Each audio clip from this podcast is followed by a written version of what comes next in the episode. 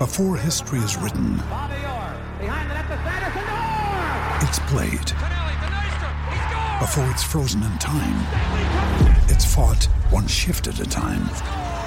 Before it's etched in silver, it's carved in ice. What happens next will last forever. The Stanley Cup Final on ABC and ESPN Plus begins Saturday. With threats to our nation waiting around every corner, adaptability is more important than ever. When conditions change without notice, quick strategic thinking is crucial. And with obstacles consistently impending, determination is essential in overcoming them. It's this willingness, decisiveness, and resilience that sets Marines apart. With our fighting spirit, we don't just fight battles, we win them. Marines are the constant our nation counts on to fight the unknown. And through adaptable problem solving, we do just that. Learn more at marines.com. It's time to get your checking account to zero with free checking from PenFed. That's zero ATM fees, zero balance requirements, and zero time spent waiting for your paycheck to direct deposit because you can receive it up to two days early. Open your account with just $25 and see how big zero can be. Apply online today at PenFed.org slash free checking. Early direct deposit eligibility may vary between pay periods and timing of payer's funding. To receive any advertised product, you must become a member of PenFed, insured by NCUA.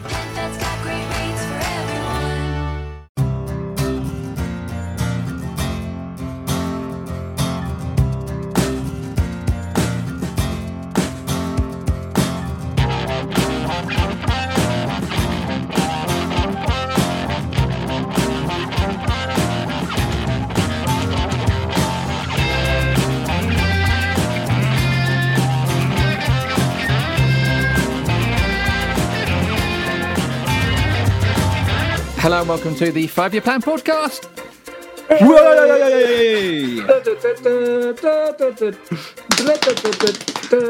Look at Street, he's unhappy. Is that jazz? No, it wasn't. Was that jazz refrain? It had a tune, so of course it wasn't jazz. Oh, okay. It was Sorry. going somewhere rather than meandering painfully to a 10 minute pause. Are we talking about Palace again, or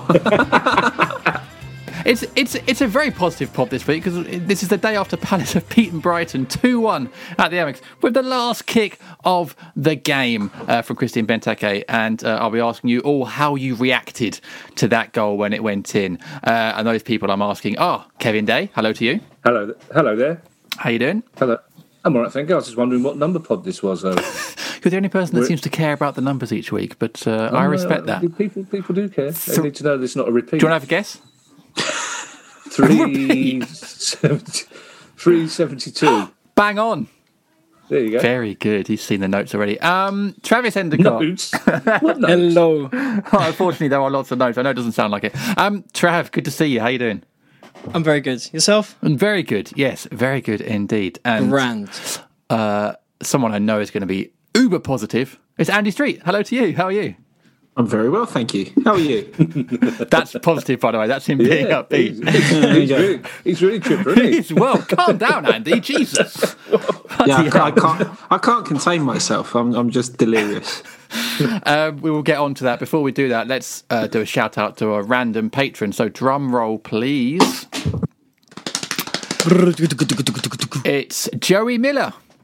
Hi, Joey. Joey. Uh, who has recently joined our Patreon. You can join our Patreon and get all the awards that Joey's got, like the post match podcast, and I'll be doing a snippet of that later on. Uh, patron only merch and access to the patron only WhatsApp club at patreon.com forward slash FYP podcast. Um, Kevin, it, Benteke's goal, the winning goal at the Amex, is going to go down as one of the most memorable moments in Palace history. Sadly, we weren't there to witness it, but uh, we at least got to watch it on TV.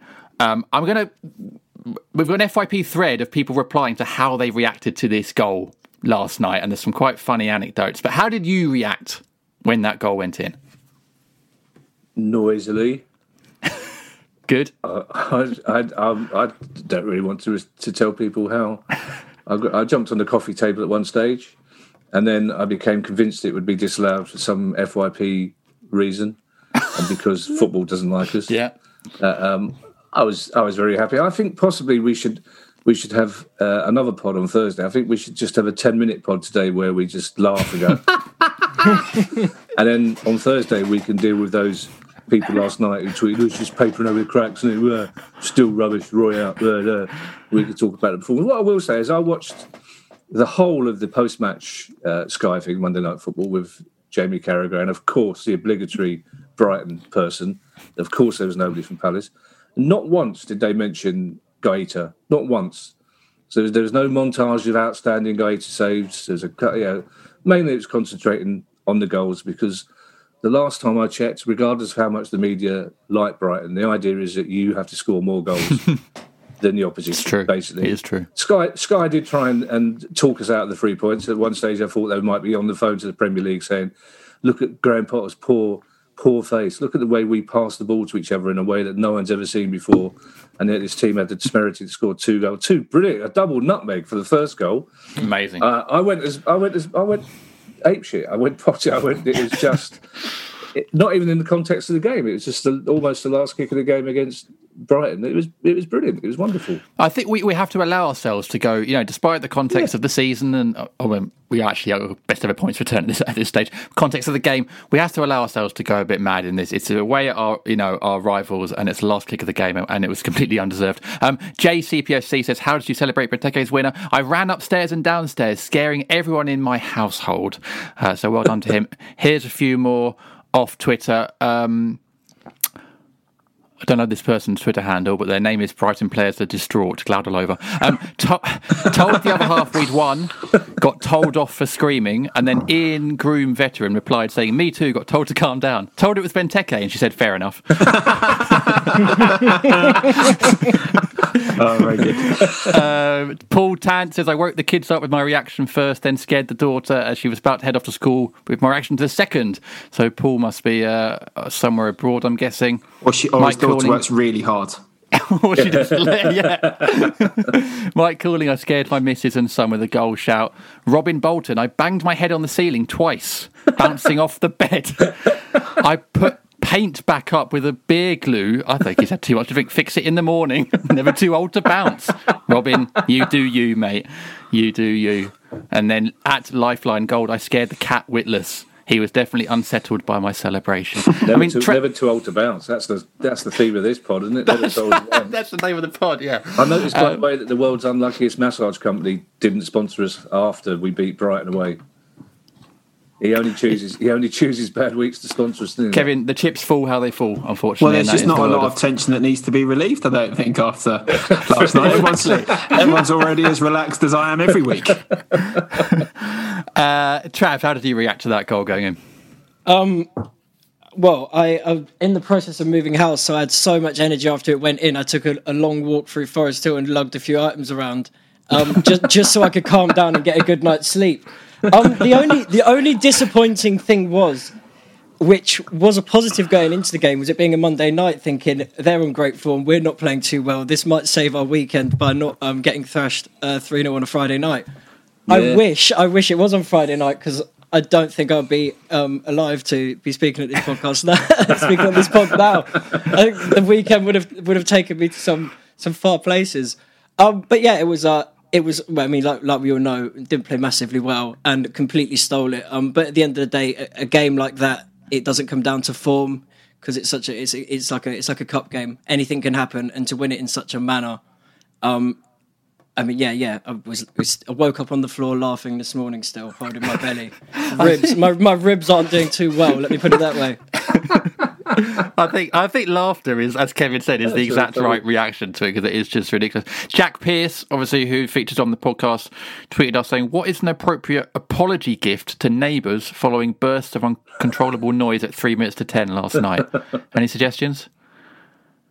It depends who they support, really.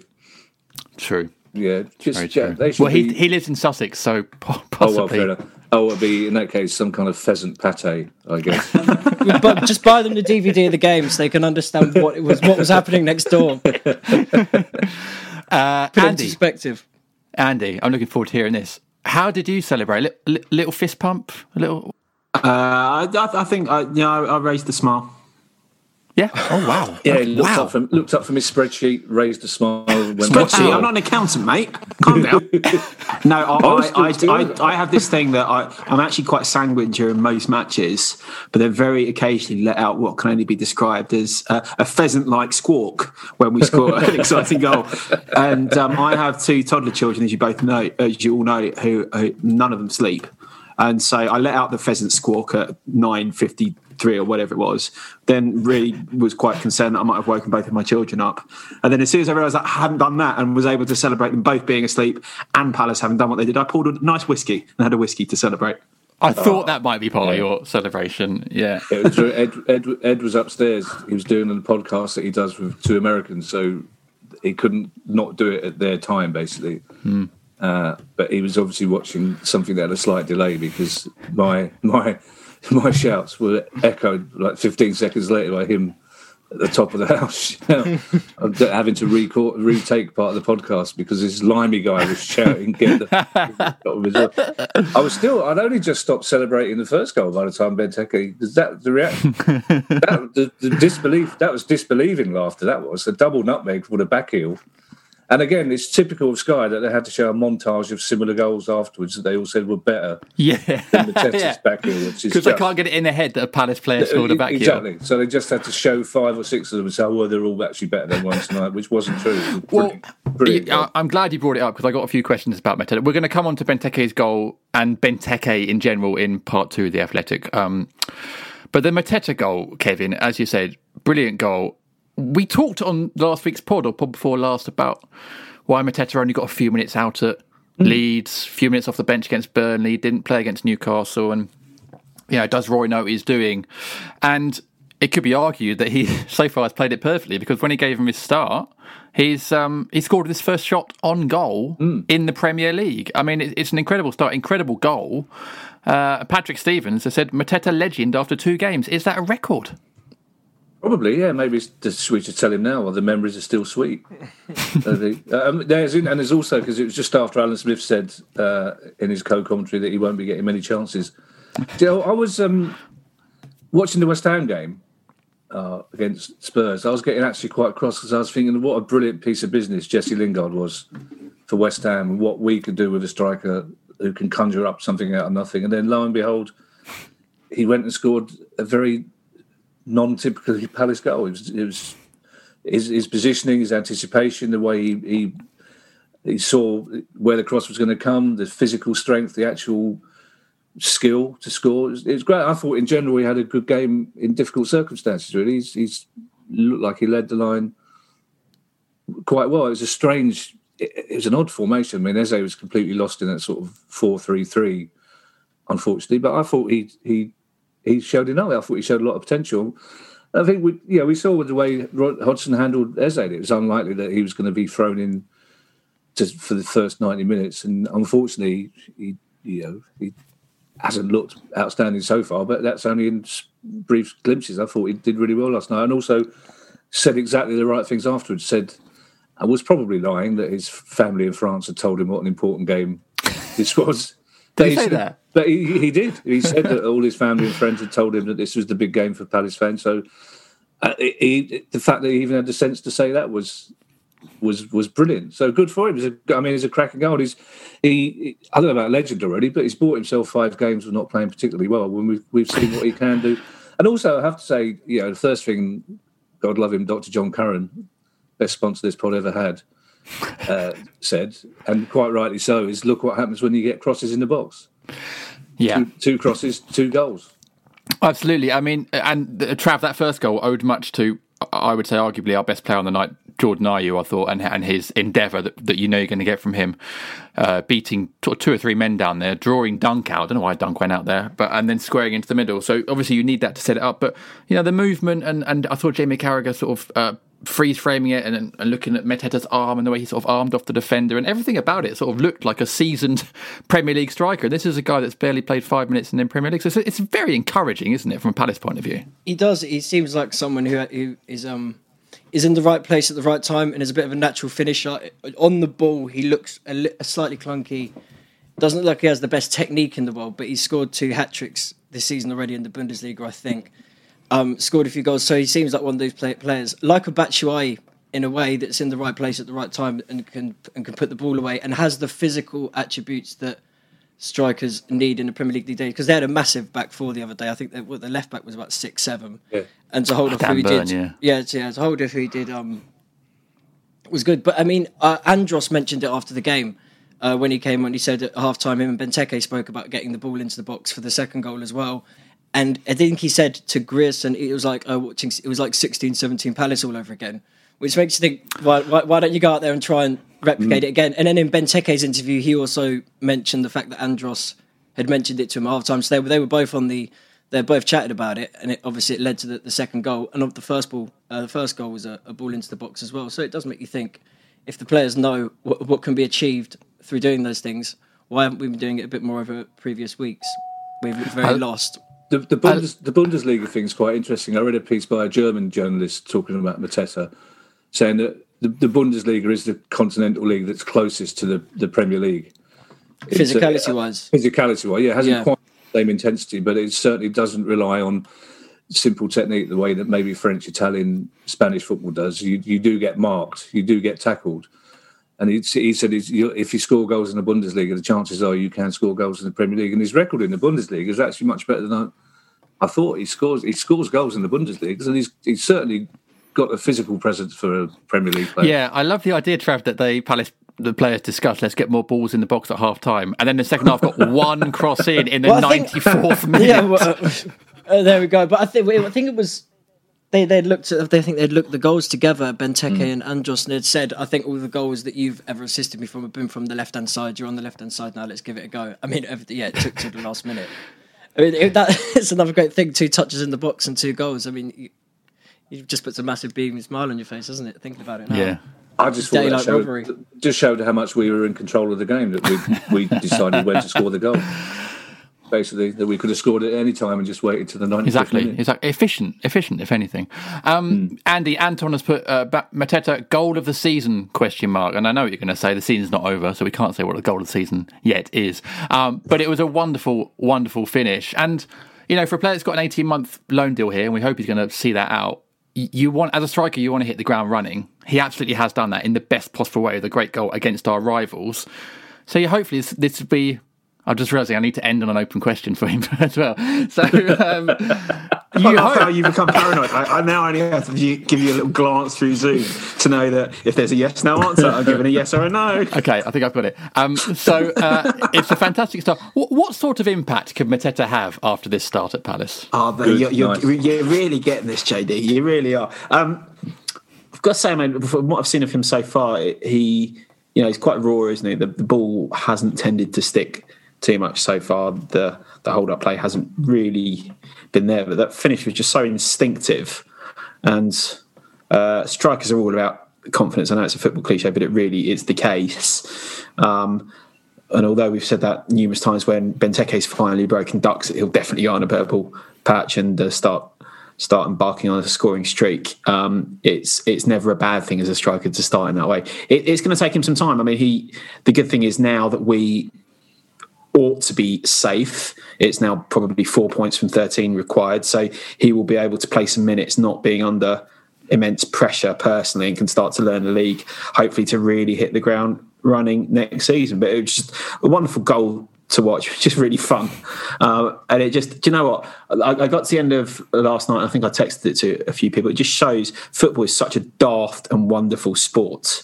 You know, we, we were just pretty abject throughout the pitch yesterday and yet the application was excellent and yet we came away and won and just those three things don't seem at all consistent with one another um, but it's you know you, you kind of come away having spent 88 minutes of it really frustrated but two minutes of absolute magic from Mateta and from from Benteke lit it all up didn't they But it, it seemed like Jamie Carragher. Jamie Carragher felt felt like he rediscovered his love for football. He thought that was such a brilliant football score. He, he just kept chuckling. But it was interesting that Trav mentioned 2016-17 because Jamie Carragher said an interesting thing, and I thought it was Streety actually because it was a it was a kind of grown up yet slightly dull, sensible. Thing. Thanks mate It, it was bringing us back down to earth type thing. No, what he said because they were talking about uh, Hodgson and replacing Hodgson, as I'm sure we still have questions about that to come. but um, Gus Poyet said yeah, m- most football fans would take Palace. Palace finish.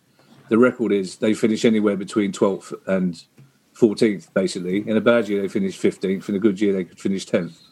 He said, "Who wouldn't take that?" And, and Carragher started talking about the character of Palace, and he harked back to that that 16, 17. And he said, "Whoever replaces Roy Hodgson has got to be a similar manager. It's got to be it's got to be an Allardyce type or a Pulis type." He said, "Because there's nothing wrong with being this is street. There's nothing wrong with being an established Premier League team. There's nothing. Not every team has to play with underlapping centre backs or three skillful midfield players. It's, it said certain teams suit a certain style of football, and he said Selhurst Park when it's packed with basically what he said gnarly Palace fans don't particularly expect brilliant football, but they they they get every season enough excitement and enough points to keep them up. And it's like, it's is that wish careful what you wish for thing? Because it was for a moment I was, I was thinking, I don't say that now, but then I was thinking, no, that's exactly he's, he's, he's right. Street is right. I hate to say it, but you know, is that is that let's let's not after we've nicked a two one win in true Palace style spoil it by saying, yeah, well, we could do that by playing brilliant football for ninety minutes. I thought Andy might want to come in on the fact that you said he was right there. I mean, He seems to be just sort of processing it. No, I'm, I'm kind of I'm kind of used to that. Well, look, I mean, it's a it's a very fair point because at the end of the day, and Roy said this after the game as well, is that the only sort of stat that matters is it's the points. The only stat that matters is the goals. The only stat that matters is you know points on the board and where you are on the table. We will come on to that in a minute because we have had some questions. I'm going to do in part three of, of of people talking about sort of the bigger picture. Before we do that, a nod. Uh, I'll go to Travis. Says Travis. I think for the defence because. We talk a lot about Cahill. We talk a lot about Kouyate, and he seems to be fairly inc- uh, inconsistent, uh, depending on what the Palace result, we're rather rather hammering him or praising him. But they were both excellent last night. I mean, some of the, the blocks they were putting in in the box were superb. And when you are under siege, you do actually need sort of seasoned pros like that. Uh, Cahill in particular was wonderful. Daz K has said, "How much does Gary Cahill love defending?" He's bloody good at it, isn't it? And, and last night he he absolutely was, wasn't he, Trav?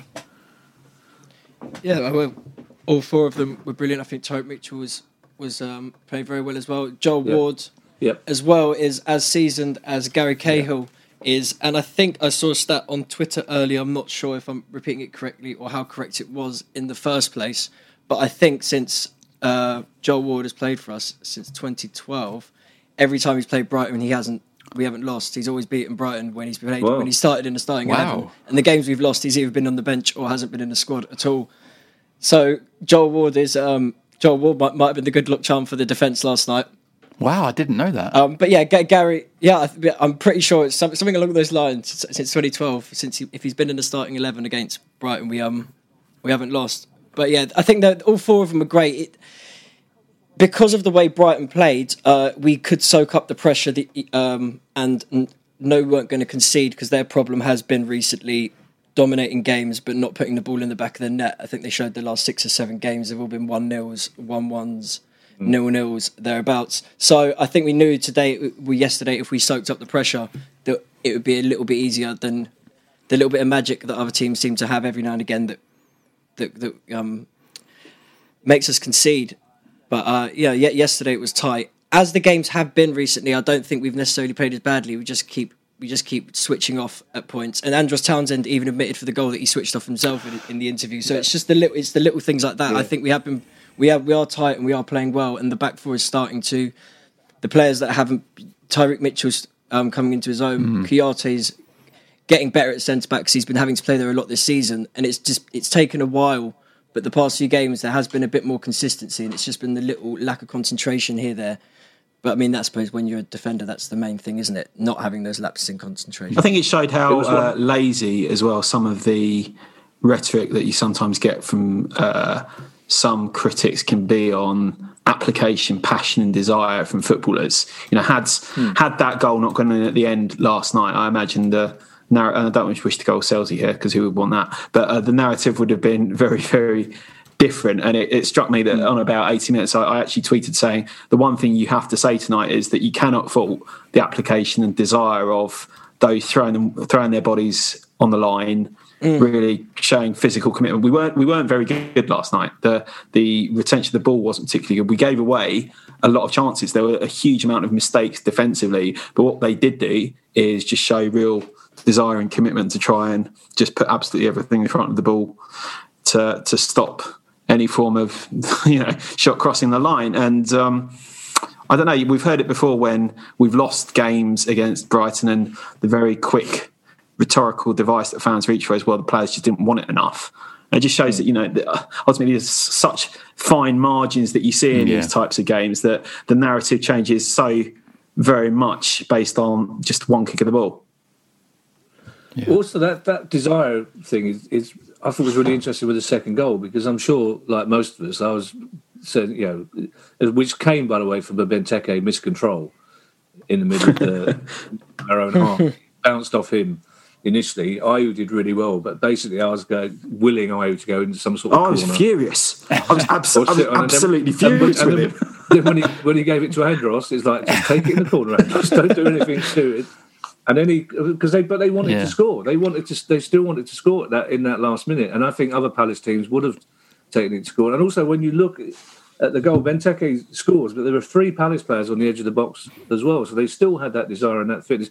Also, I think you should. I, I looked at the BBC feed last night, the live stream about midnight, just to see, and then there's a lot of furious Brighton fans on there who were saying, yeah, they they might have it might have been a smash and grab, but we all said in the January window we needed strikers. We all Potter hasn't. I, you know, he, he didn't confront the, the fact, the issue that we needed strikers and we weren't scoring goals, and it's all very well playing that lovely football in front of them, but the, the team who scores the more the more goals wins the game. It's always been that. And it, it was interesting, Carragher as well, because they went, they put two strikers up front second half, which Carragher was interesting because he was saying that actually, despite the fact they battered us in the second half, that actually made it Yeah. For Cahill and Kouyate because in the in the first half when they played with sort of three creative midfield players, it was much harder to for them to work out who was marking who. But it's, it's just I, like I say, I don't I don't really care about the outs and the tactical things. Just I'm just still basically was it's the ball about you never told about. Never told about. Um, and that's really interesting to have that Andros acknowledge that, that there is that level of self awareness about the players actually because he definitely switched off for the goal. But that's that's that's refreshing to hear him say that. Um, before we go into part two, uh, I'm going to read out a couple more replies to how people reacted. Here we go. Sam Wiley said, uh, "I'm going to have to apologise to my new neighbours tomorrow." New neighbours, yikes. Okay. Um, Danny Turner, I ran across the road outside the front door. No green cross code. Uh, Mister, Uh, I Mr. think you'll find that's a breach of the coronavirus regulations there. Okay, I might have to bleep his name. No, no, hang on. He was exercising. If he Yeah. was running, that's fine. He was Oh, yeah, reasonable excuse. We've just beaten Brighton. Yeah, Um, absolutely. A- yeah, Alexis Pavlov says, "I spilt Andy like this. I spilt red wine all over the carpet and cushions." Oh, get Oh, the salt out immediately. Yeah, yeah not white coal. Oh, no, Yeah. no. Um, da- da- does right white wine work on? Uh, do you know, it doesn't matter. No, Um, a tip for him on how he might sort that out. Get a new carpet, mate. good tip, great tip. Um, Darren Brook, I frightened the dog. and then Rob Cranfield says, "I got told to shut the fuck up from upstairs." Nice. So There's a, there's a neighbour thing developing here, isn't there? there is, yeah, there very much is. Maybe maybe estate agents are keeping that quiet. So don't tell them they're Palace fans next door. It's gonna, it, it will occasionally be noisy twice a year. Well, it's good to hear everyone enjoying uh, that moment. Um, let's move on to part two. We're going to have a quick clip from the Pod Extra.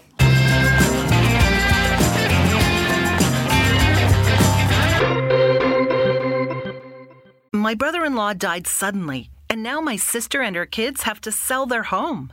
That's why I told my husband we could not put off getting life insurance any longer. An agent offered us a 10 year, $500,000 policy for nearly $50 a month. Then we called SelectQuote. SelectQuote found us identical coverage for only $19 a month, a savings of $369 a year. Whether you need a $500,000 policy or a $5 million policy, SelectQuote could save you more than 50% on term life insurance. For your free quote, go to selectquote.com. Selectquote.com. That's selectquote.com. SelectQuote. We shop, you save. Full details on example policies at selectquote.com slash commercials.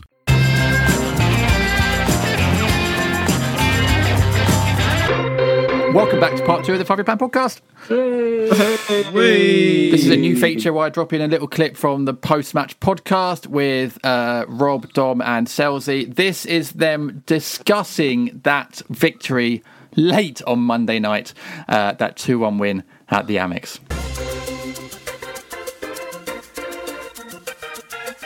Adam, how, how did you feel about that uh, that, that Well, I- I- performance and the was result? Very, very, very comfortable and very confident throughout. To be honest, I didn't ever think it was in doubt. You know, I, I you know, controlled the game really.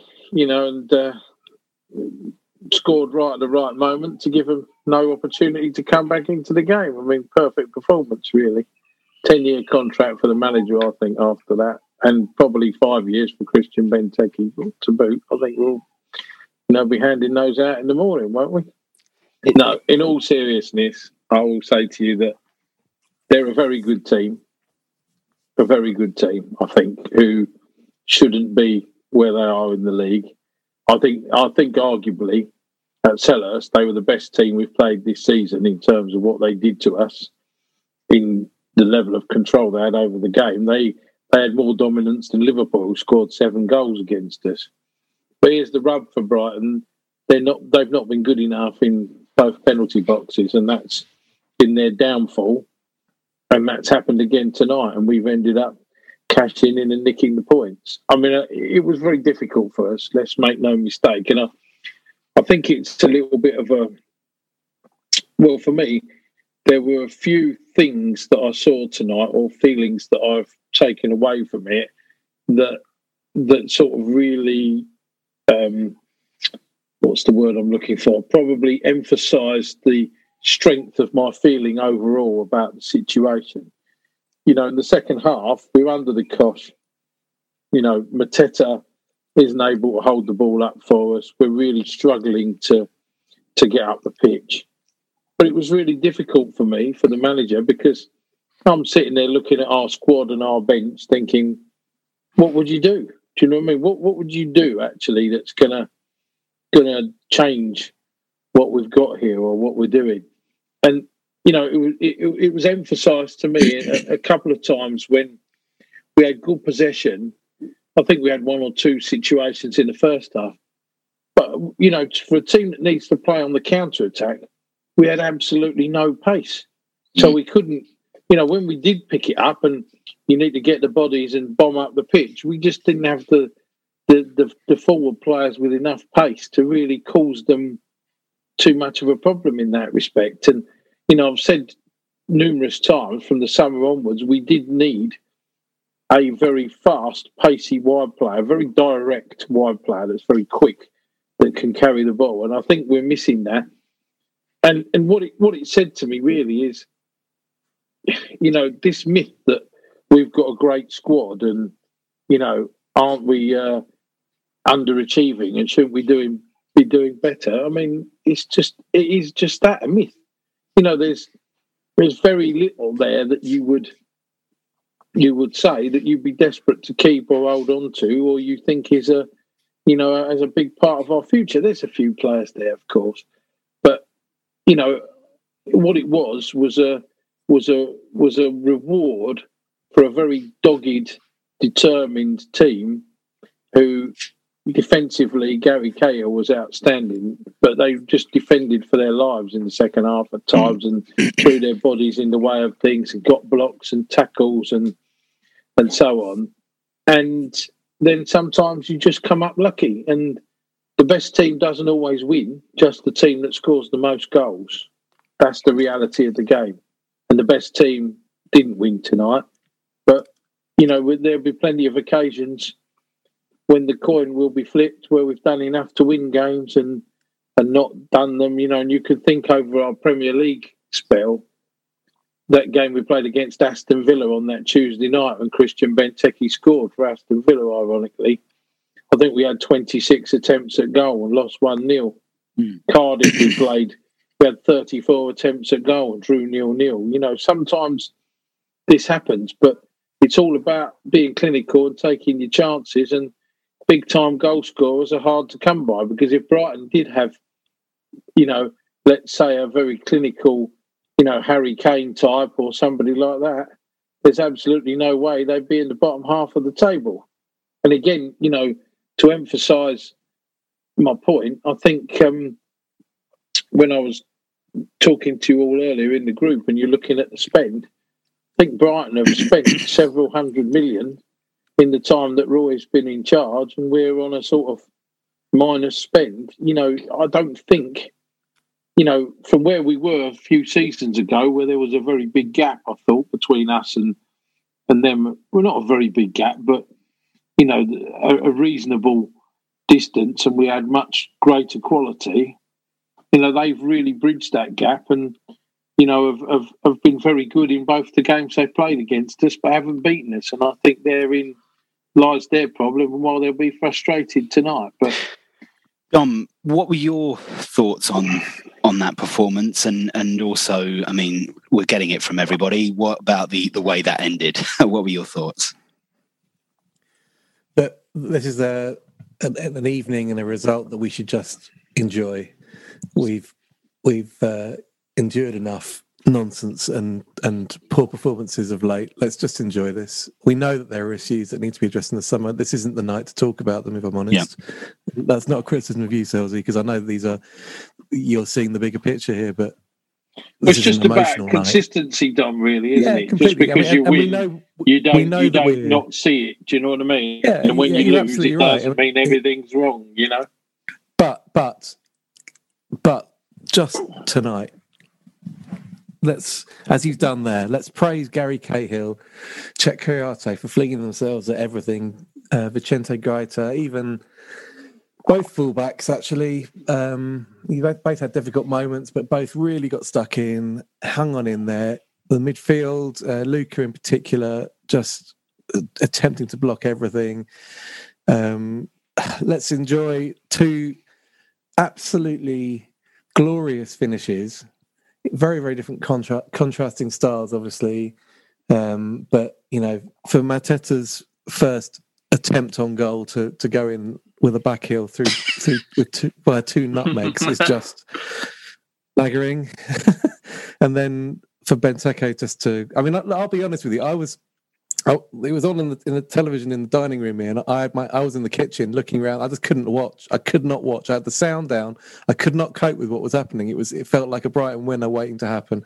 And then I look up, and Ayew is doing what he was doing all night and running, running, running, running with the ball. Um, Andros Townsend conjured across one sort of moment of proper quality from him all night, and didn't it count? And what a finish from Benteke! It's we know there are issues with this with this squad. We know there are there's a massive surgery to be undertaken this summer. Huge, huge surgery.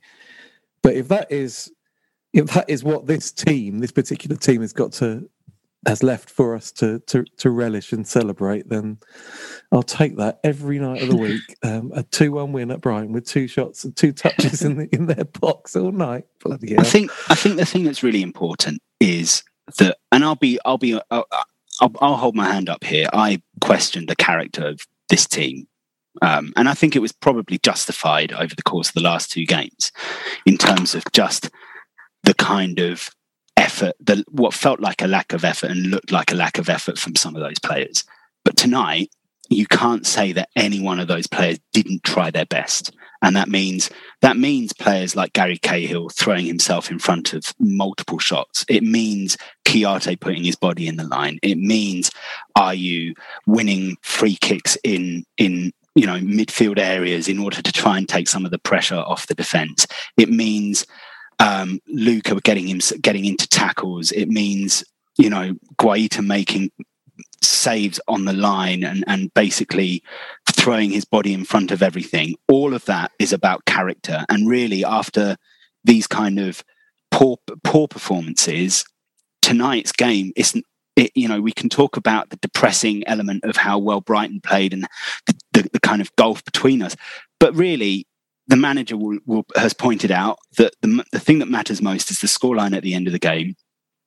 And for me, the biggest deal was the performance, and those players showed showed a kind of commitment to the cause that I think had been missing in previous matches, and it was it was a, a huge improvement in that term in, in those regards.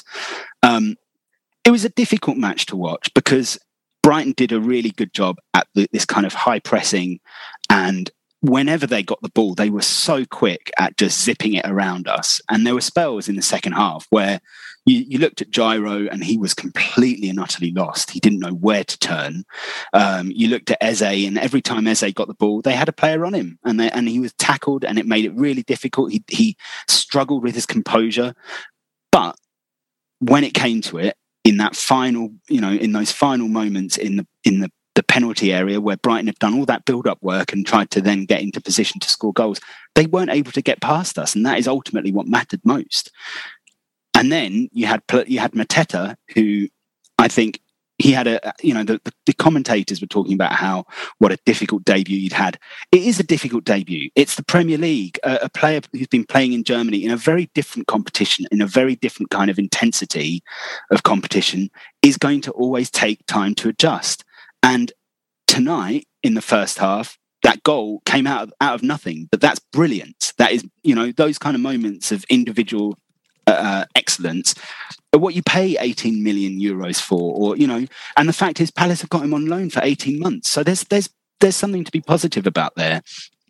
And then the goal from Benteke, we've we've wanted that for such a long time. We've seen moments like that where he's had a chance to, to take to take that finish and hasn't, and he did it in in in a game that, that for a lot of Palace fans matters more than than any other.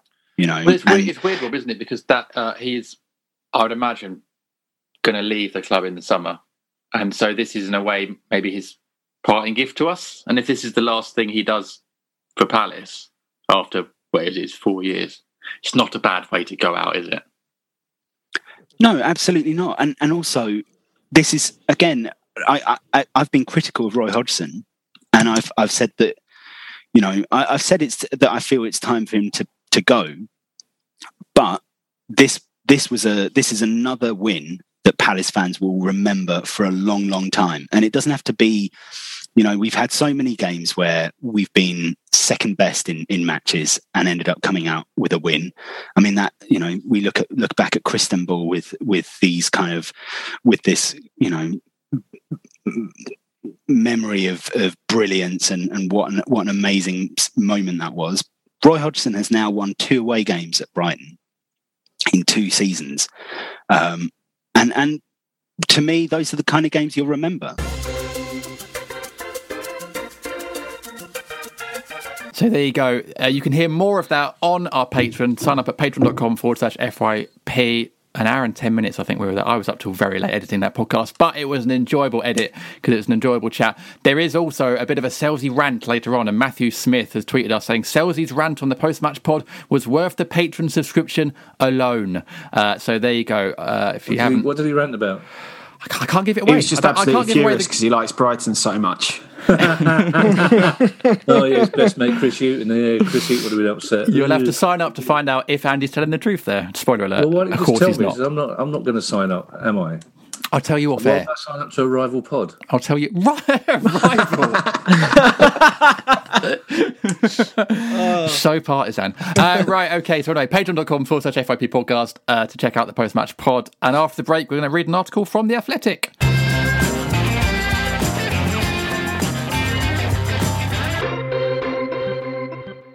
My brother in law died suddenly, and now my sister and her kids have to sell their home. That's why I told my husband we could not put off getting life insurance any longer. An agent offered us a 10 year, $500,000 policy for nearly $50 a month. Then we called SelectQuote. SelectQuote found us identical coverage for only $19 a month, a savings of $369 a year.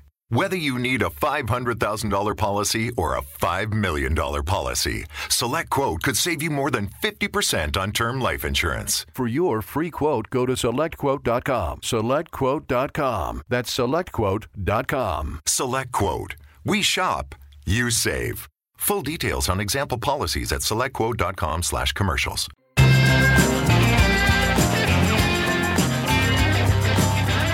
Welcome back to the Five Year Plan podcast. No, I'm, so I'm sulking now because the rival pod gets a whole bit to itself. Yeah, but you get the rest of the podcast. No, you do. It's your pod. it is my pod, and don't you forget it. Um, part three is where we read an article from The Athletic. Uh, this week's sponsors, they're a world class team of writers covering every club, including the best coverage of Crystal Palace.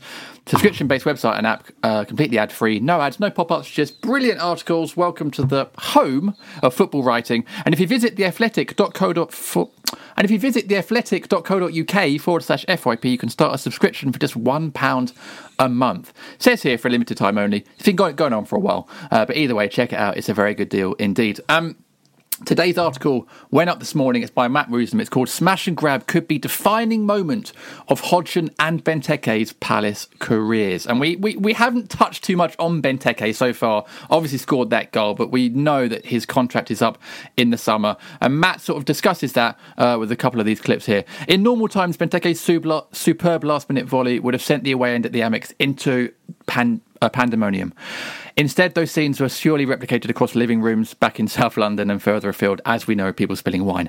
Uh, a wry smile found its way across the face of Roy Hodgson, the Palace manager, almost in disbelief. There's a real possibility that this 2 1 victory, in which they found themselves under unabating pressure for most of the game, will be the last meaningful contributions, possibly even the defining moment of both Hodgson and Benteke's Palace careers.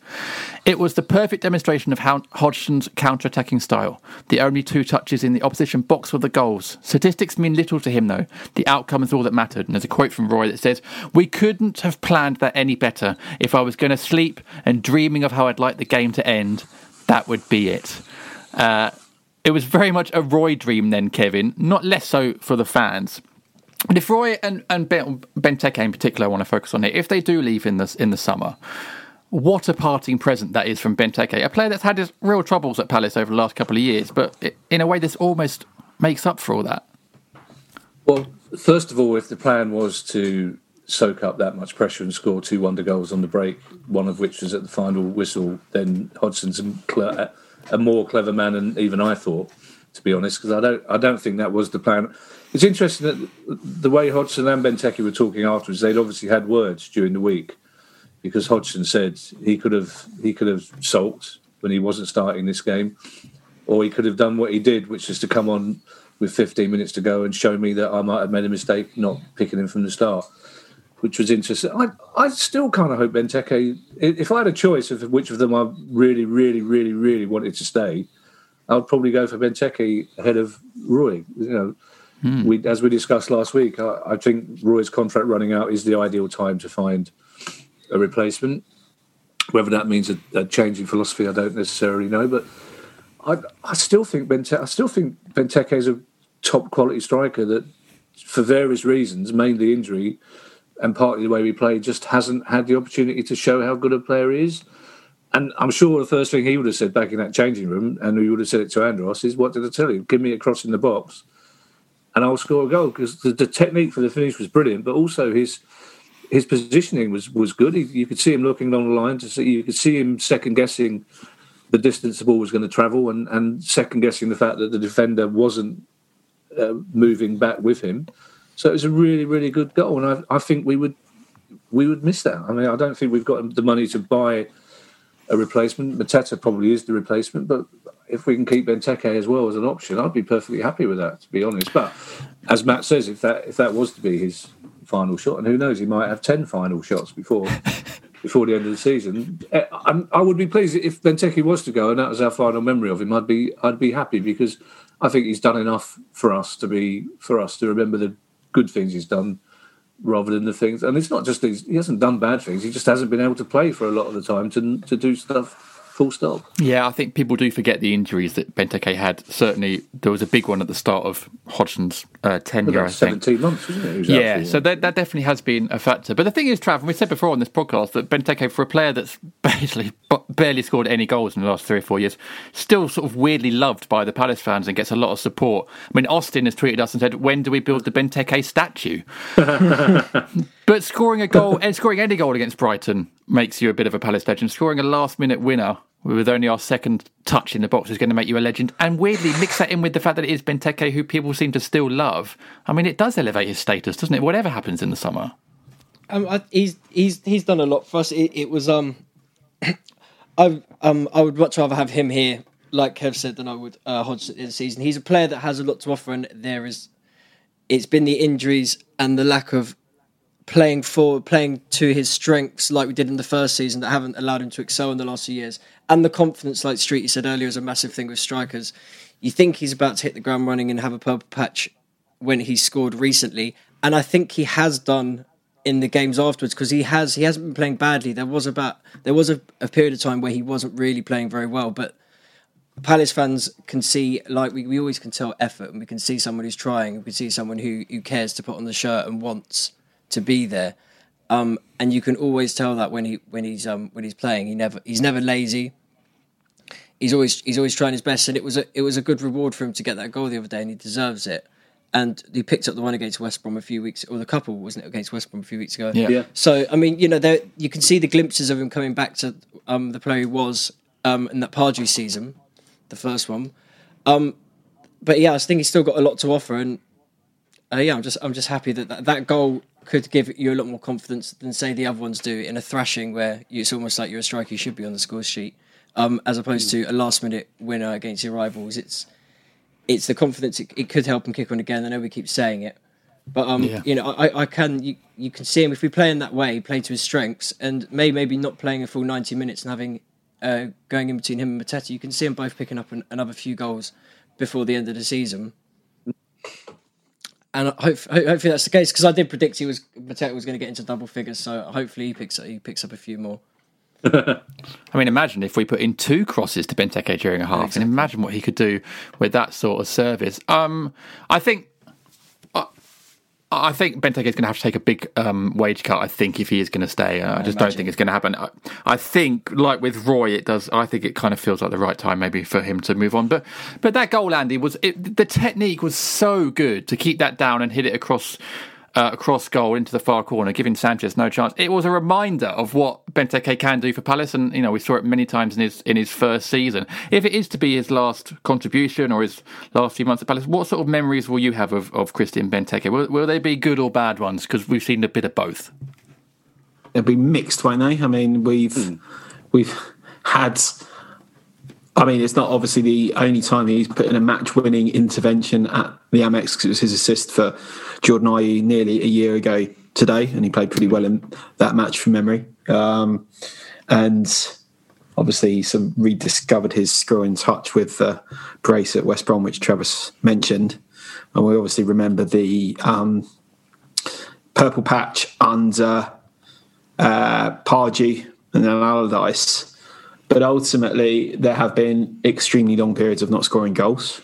There have been periods of um, not putting chances away, and periods of some quite frustrating play. Really, I mean, uh, I think we all remember um, the, uh, the the the penalty that he. The, the, the sort of spate of, of instance with penalties he had one season as well. Um, didn't he? I think he took the ball off someone as well to take one Yeah, penalty and Luca. missed, didn't he? Yeah. Um, City wasn't. so, yeah, I think so. I think so from memory.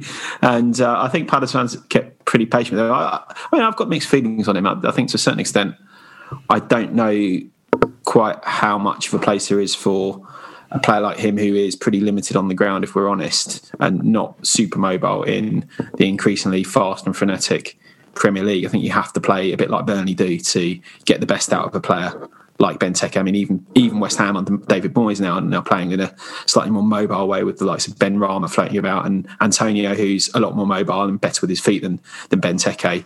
So much as we might like to think it's just a simple case of getting the ball wide, getting into the box, and he will score goals.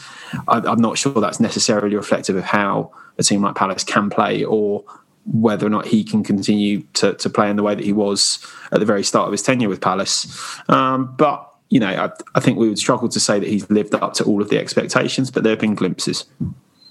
I think the Burnley reference is probably the most important because if we all assume that Roy isn't going to be our manager next season, what Benteke does depends on who the new manager is. And if it's Sean Dyche, and I think it's probably 50 50 between him and Eddie Howe, if it is Sean Dyche, I guess he might be more keen to keep Benteke than Eddie Howe would be because it might be that a change of style. Benteke's only 30, he's still.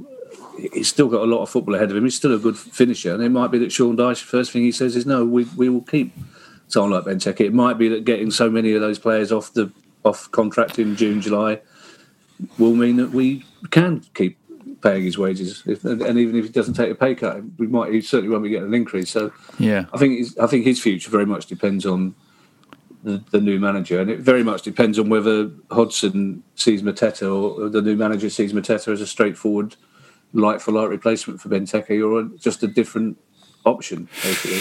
Yeah, I think they do see him as a replacement. But again, we've got, what is there, 10 games left or 10, 11 games left? It would be very Palace, wouldn't it? Very Sorry, it would be typical Palace if we did offer Benteke a, a new deal off the back of a couple of goals towards the end of the season. But you never know. You never know. Um, I th- anyway, I think you, I've read about Benteke as well, stating that he, he, he kind of wants to stay and try and prove himself, and it would for a, a player like that, and that's the reason why I think a lot of pla- fans like him. He seems like someone who might just go, actually, do you know what? Instead of going over there and extending the wage time, I'd rather I'd rather see if I can prove prove myself again here. And I think uh, with, with a lot of uh, at Palace, the um, the club, the, the boys at the club, Zaha, the the mates, it's a very good feeling. It's a family there. It feels like with with a lot of the players, and I think he enjoys that. He enjoys being down there. Like Andros Townsend's had his longest stint at any club really, apart from being on loan loads at Tottenham. So I, I, I think it's a, a possibility that someone like him could could try and stick around on a massive wage cut and see if he can, because it's the tail end of his career now as well. Yeah, well, also as as Andy knows, some of the options that he may have had two seasons ago have Of gone. yeah. The, the, Chi- the, the Chinese option is gone. The, the Ukrainian option, you know, the the number of places that where you can go to and just get six hundred thousand pound a month for playing out your last games on your Premier League reputation has Gone. has entirely gone because Chinese clubs can't uh, are not allowed to pay that level of money to foreign players anymore, and other countries that simply haven't got that, those level of wage. So he's not. It's not like he could do two or three years ago and just pick. You know, oh, I'll, I'll go to Dubai and play and play out there. I'll go to China. Those options are gone as well. So if he's getting the same money or good money at Palace, why why wouldn't he stay? And, and as Travis says, you could see last night he was he seemed absolutely chuffed to bits and really proud. He referred to the celebrations on the pitch afterwards. He he knew what that goal meant to Palace fans, uh, and it, it seemed as well from a couple from the couple of things the other players were saying that unlike the, the home game, which was arguably worse, they seemed to have spoken to each other about how important it was to beat hmm. to beat Brighton, which I was really really pleased to see. But I I I wouldn't be at all surprised to see Benteke say it. I wouldn't be unhappy if he did. They they did get that they got that messaging that PR messaging about mentioning the what it what the game means. Yeah. spot on, so Cynical, fair No, Cynical, but cynical. it- it- it- you're, you're right to spot it. It did happen a lot. Hmm. Someone in the FYP group made a good comment. I can't remember who it was, so I apologise. But Benteke does that same goal celebration. He celebrated like he's bangs in the goals every Oh, week, yeah, yeah, like, yeah. like just smashing his first one in. so you know, respect him for that as well. Um, anyway, you can read that article from Matt at the Athletic, and if you visit theathletic.co.uk forward slash FYP, you can start a subscription for just one pound a month. Um, after the break, questions.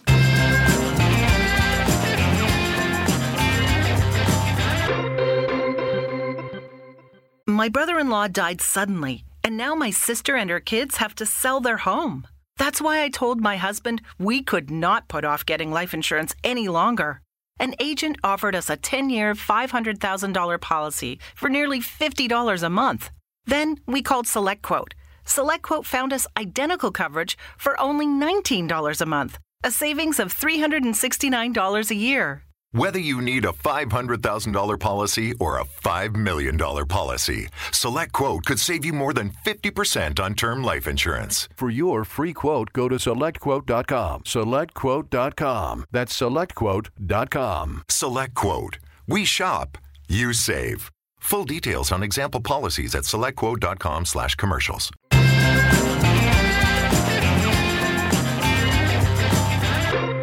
Welcome back to the Five Year Plan podcast. It's part four, so it's time for questions. As you can imagine, Kevin, we have got a lot of questions uh, from our listeners. Um, we've got quite a few on a similar theme, so I'm going to chuck them all in now, and they are from sort of two sides of the fence. So we've got quite a few people who I'll name them. So we've got um, John Quinn, who Hi, John. says we can't carry on playing this way. Um, Sam Elliott says, uh, "What a pair of goals!" But our three shots versus Brighton's twenty-five, and poor performance throughout. Uh, we orders uh, deserve to and need to enjoy the moment a bit, but we probably shouldn't forget the game was more than the scoreline, and little has changed on that front. And Paul Elphick says, "Glad we got the points, but can we honestly put up this style of play for the rest of the season?" But on the flip side, and I think I, I think I know which side you're going to err towards today. Um, FPL Taxi says, "Can we ignore how bad we've been and just enjoy the moment?" Sam has put performance, sublime goal, sweet victory. Perhaps leave the analysis and just enjoy raw football chaos. Uh, and John O'Connor has put, I can't understand all the negativity I'm reading following this win. If this had been played out in front of a packed Amex, we'd be buzzing all week. Surely nothing better than a smash and grab away victory against your biggest foe. Are we guilty of over analysing the performance rather than just enjoying the result? Kevin, which side of the fence do you come down on? Uh, I'm very much on the leave the analysis, enjoy the chaos. I love the fact that people think that we do analysis on this podcast as well. Know. That's generous. It's, it's, it's absolutely right. I mean, and the point about away, it's we like I keep saying, laughter is the appropriate response. It's it's happened enough to us. We've lost, we've left Selhurst Park on many occasions, going, how did on earth did we lose that game? You remember the game, the three two, when we were three two up at half time. Not long ago, we should have scored ten in the first half, and yet somehow it's three two. So it, it it it has happened to us, and the fact is, there's no asterisk at the end of the season saying these two goals were scored against the run of play. We've just beaten Brighton, for the love of God, away from home with a 95th minute goal. And Andy's quite right. If we hadn't scored that 95th minute goal, and if we hadn't scored the 28th minute goal, that would have been a dismal performance. But we did, you know. And it's and I think we, for the moment, enjoy it. And you know, I don't think we should expect anything different on Saturday either. I think we'll strangle the life out of Fulham and probably beat them as well, and then we'll all be safe. And then Oh. we can we can have that debate about whether what's the, what's the most important, staying up or playing good football. But yeah, if, if if you can't enjoy that last night, I mean, if if your immediate reaction is, "Oh, that was rubbish," oh, we won. That's you know, I'm, I'm with the people who scared the cat and the dog and upset the neighbours and hit their head on the on the bedroom ceiling. That's that's the sort of response I'm looking for. And, and yeah, of course you should. You can't. You can't ignore the context, except I'm willing to do that happily. it's That's our for right. I'm It's com- our right I'm as a football completely, completely willing.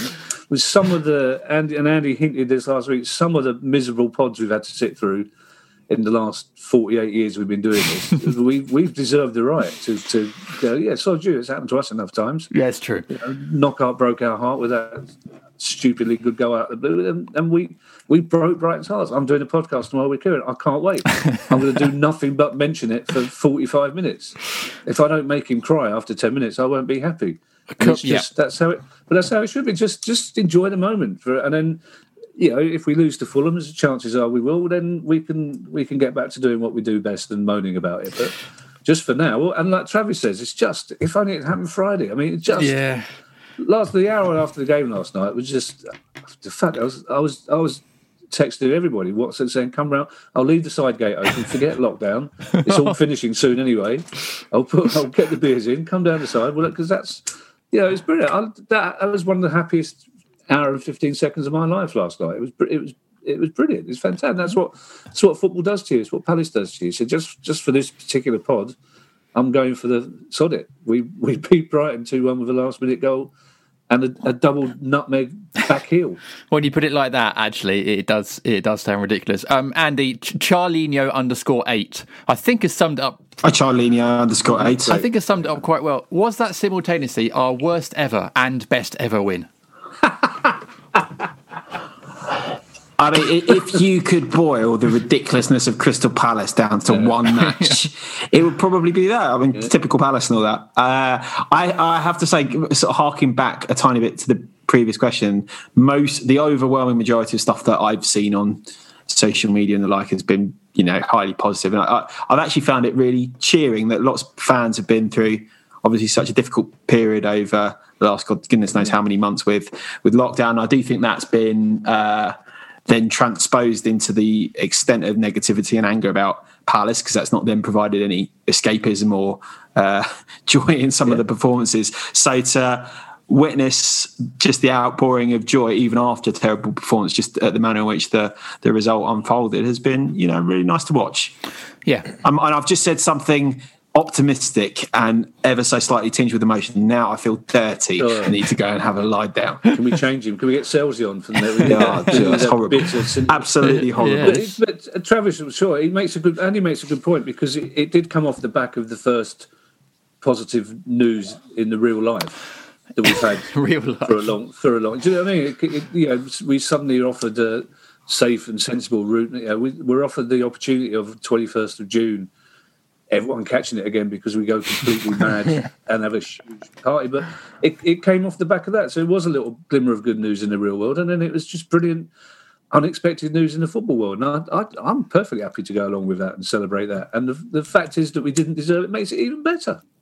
Are you agreeing with that, Trav? Are you falling on the positive side of the fence and I'm- I'm- ignoring the performance I'm, today? I'm definitely on the on the positive side because it it shows. I think last time I was on those games, it shows that football games aren't aren't about football quite a lot of the time. In in in big occasions like that, And I think I mentioned a couple of weeks ago how much of a difference uh, fans can make when they're at a stadium. So you can't be playing well, but those things like the things like that drag you into it. When it comes to games like that, it um that you can't really analyze it because you you, you got the three points and it's the raw emotion of the game and is how how it turned out um means that you that you, it's it almost is impossible to it is impossible to do because because of the emotion you feel from winning the game.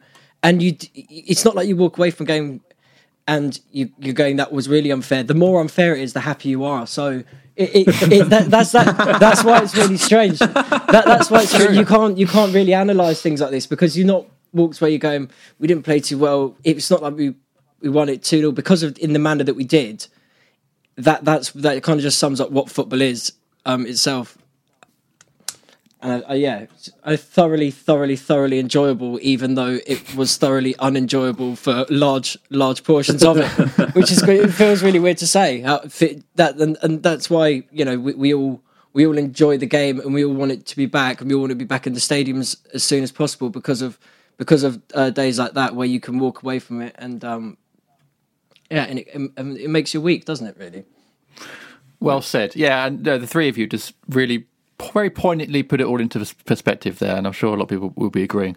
I'm getting a bit emotional thinking about it as well. So, um, uh, here's a couple of uh, typical palaces. One's from PC Wires. PC. He says, Hi, PC. We wait months for one of our centre forwards to hit the back of the net, and then two do it in the same game. It can only be dot dot dot.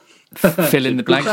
and then Toby Kinder has put, We could Hi, have Toby. drawn the last three games unremarkably and all felt comfortable about where we're heading. The joy of our club is that you get the Leeds and Burnley disgraces and then the incredible joy of last night. Sorry, the indescribable joy of last night. And then he's putting capitals, typical Palace. and I think I think we would all rather have it that way round, uh, to be honest. Like, like Travis says, enjoy the unenjoyable, as it were.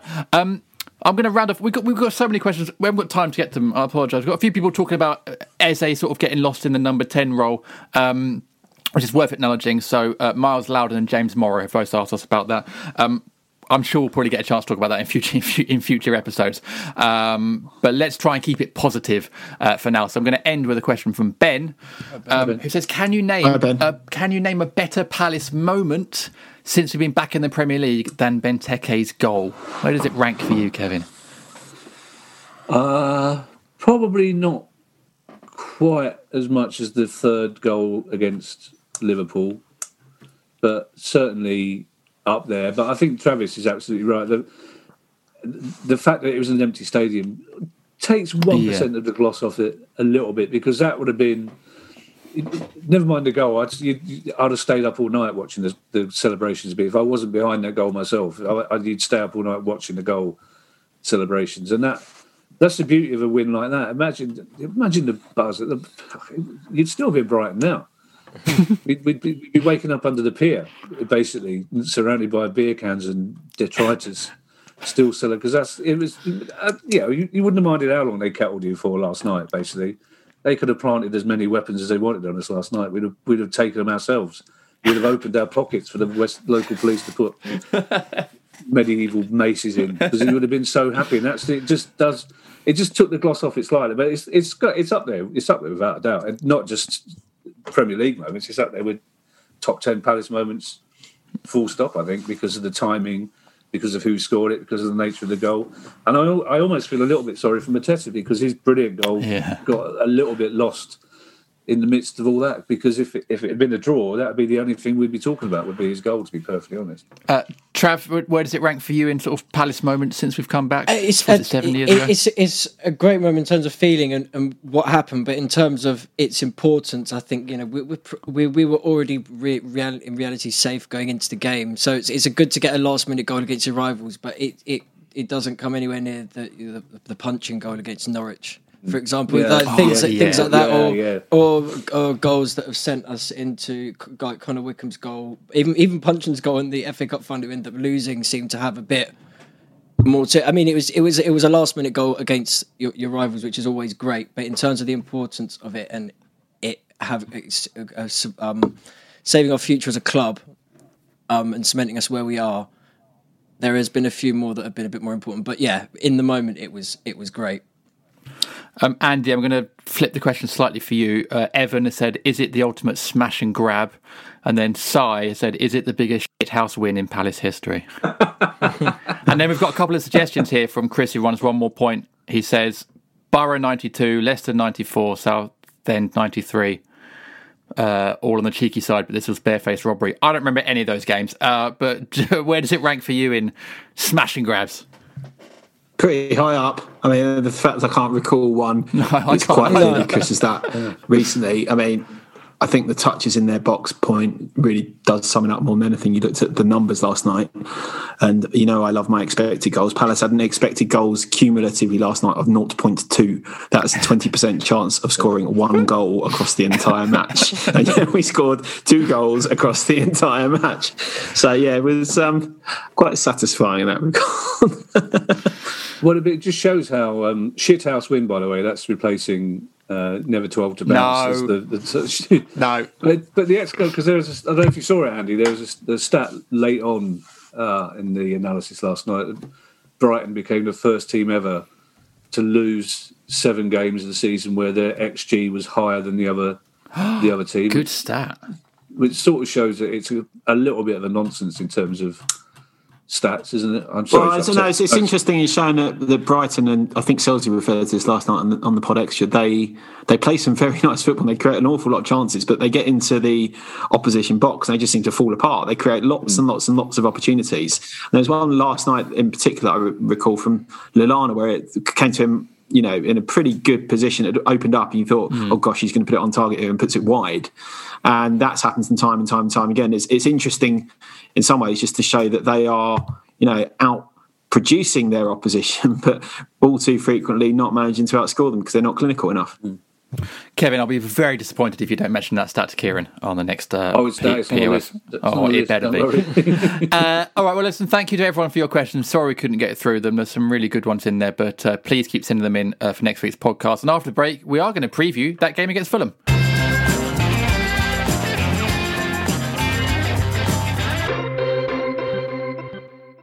It's time to get your checking account to zero with free checking from PenFed. That's zero ATM fees, zero balance requirements, and zero time spent waiting for your paycheck to direct deposit because you can receive it up to two days early. Open your account with just $25 and see how big zero can be. Apply online today at penfed.org slash free checking. Early direct deposit eligibility may vary between pay periods and timing of payer's funding. To receive any advertised product, you must become a member of PenFed, insured by NCUA.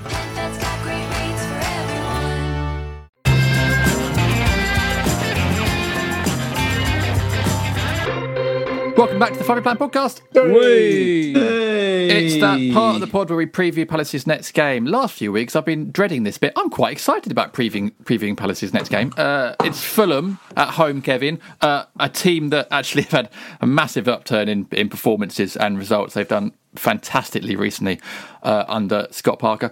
The, the Brighton result, I think, probably takes the pressure off a little bit because otherwise, I think uh, we'd go, be going into this as a must win, really. But the Brighton game will have helped. What do you see unfolding against against Fulham on Sunday? I think it is, isn't it? Uh, I'm not sure. Is it? I thought it was Saturday. But never mind. It doesn't. Um, there must Doesn't be matter. somewhere finding out. I don't care anymore. Uh, I think you're absolutely right. And Travis alluded to this earlier as well. If if we'd lost last night, I think there, there would have been a lot of panicking Palace fans saying we have to beat Fulham, or we're being dragged into it, or we're already being dragged into it.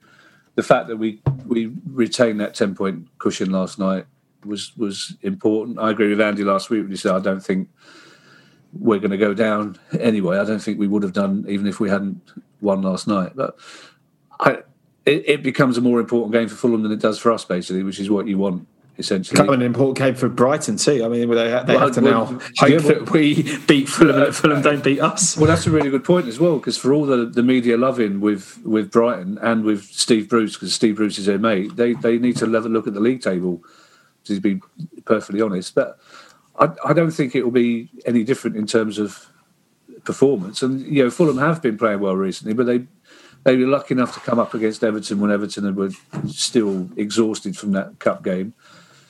They drew at Burnley, and then they just about beat the worst team in the Premier League. So they will come into it with a bit of confidence. But they, you know, they we're a- I hesitate to use the word gnarly. We're a proper gnarly. I would say we're, we're the last team they want to play. They'll, they'll probably the narrative will be similar. They'll have more of the ball than we do.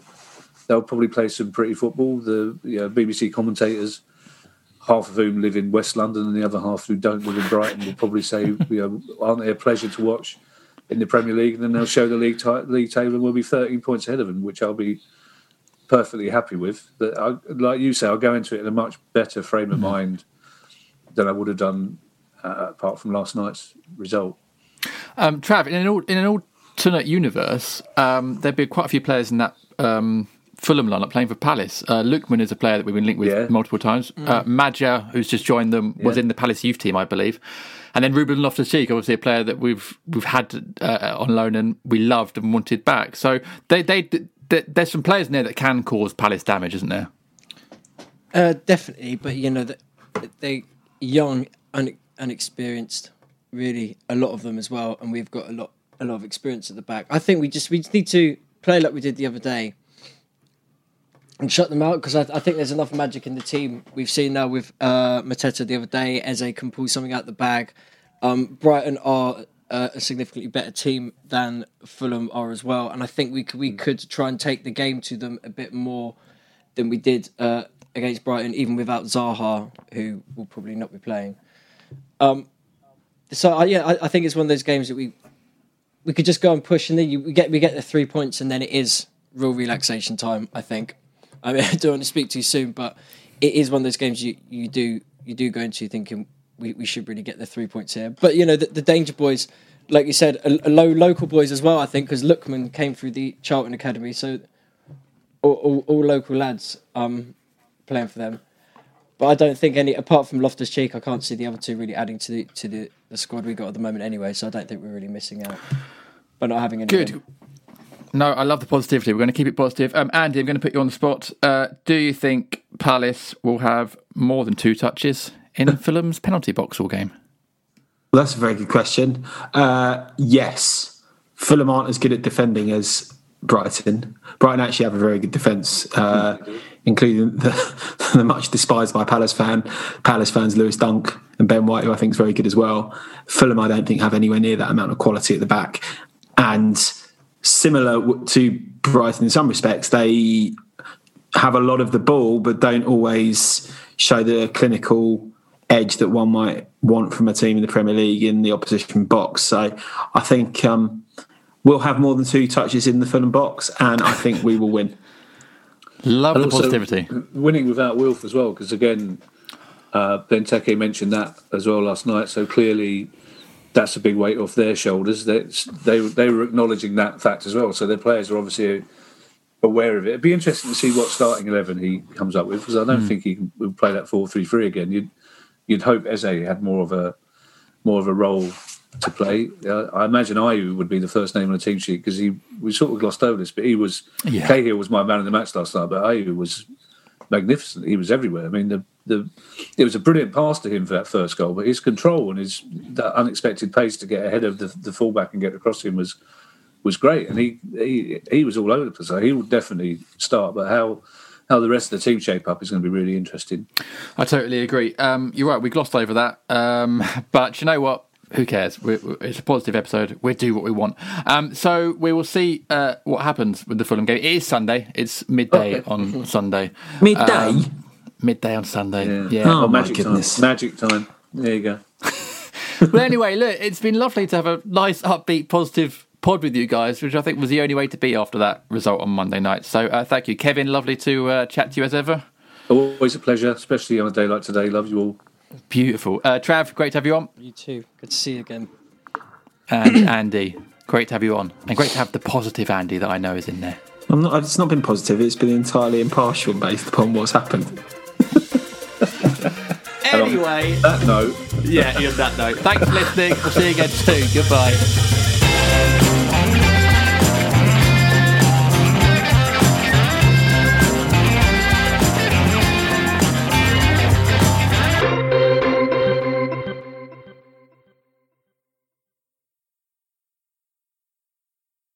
Hey, it's Jesse Kelly. Ronald Reagan famously once said the nine most terrifying words in the English language are I'm from the government and I'm here to help. Americans are losing faith in the banking system, and at the same time, the U.S. government could soon be headed toward a centralized banking system. How scary is that? How do you protect yourself as the government gets more involved in your life? For me, owning gold is one way. Having gold that I can see and touch makes me feel protected. Having a portion of your retirement in precious metals is another way to feel protected. I don't own crypto, I don't own NFTs, and I don't buy meme stocks. I don't invest in things I don't understand. If you are like me and want to feel safe, it's time to call my friends at the Oxford Gold Group. Go to www.oxfordgoldgroup.com to learn more. Again, that's www.oxfordgoldgroup.com. Sports Social Podcast Network.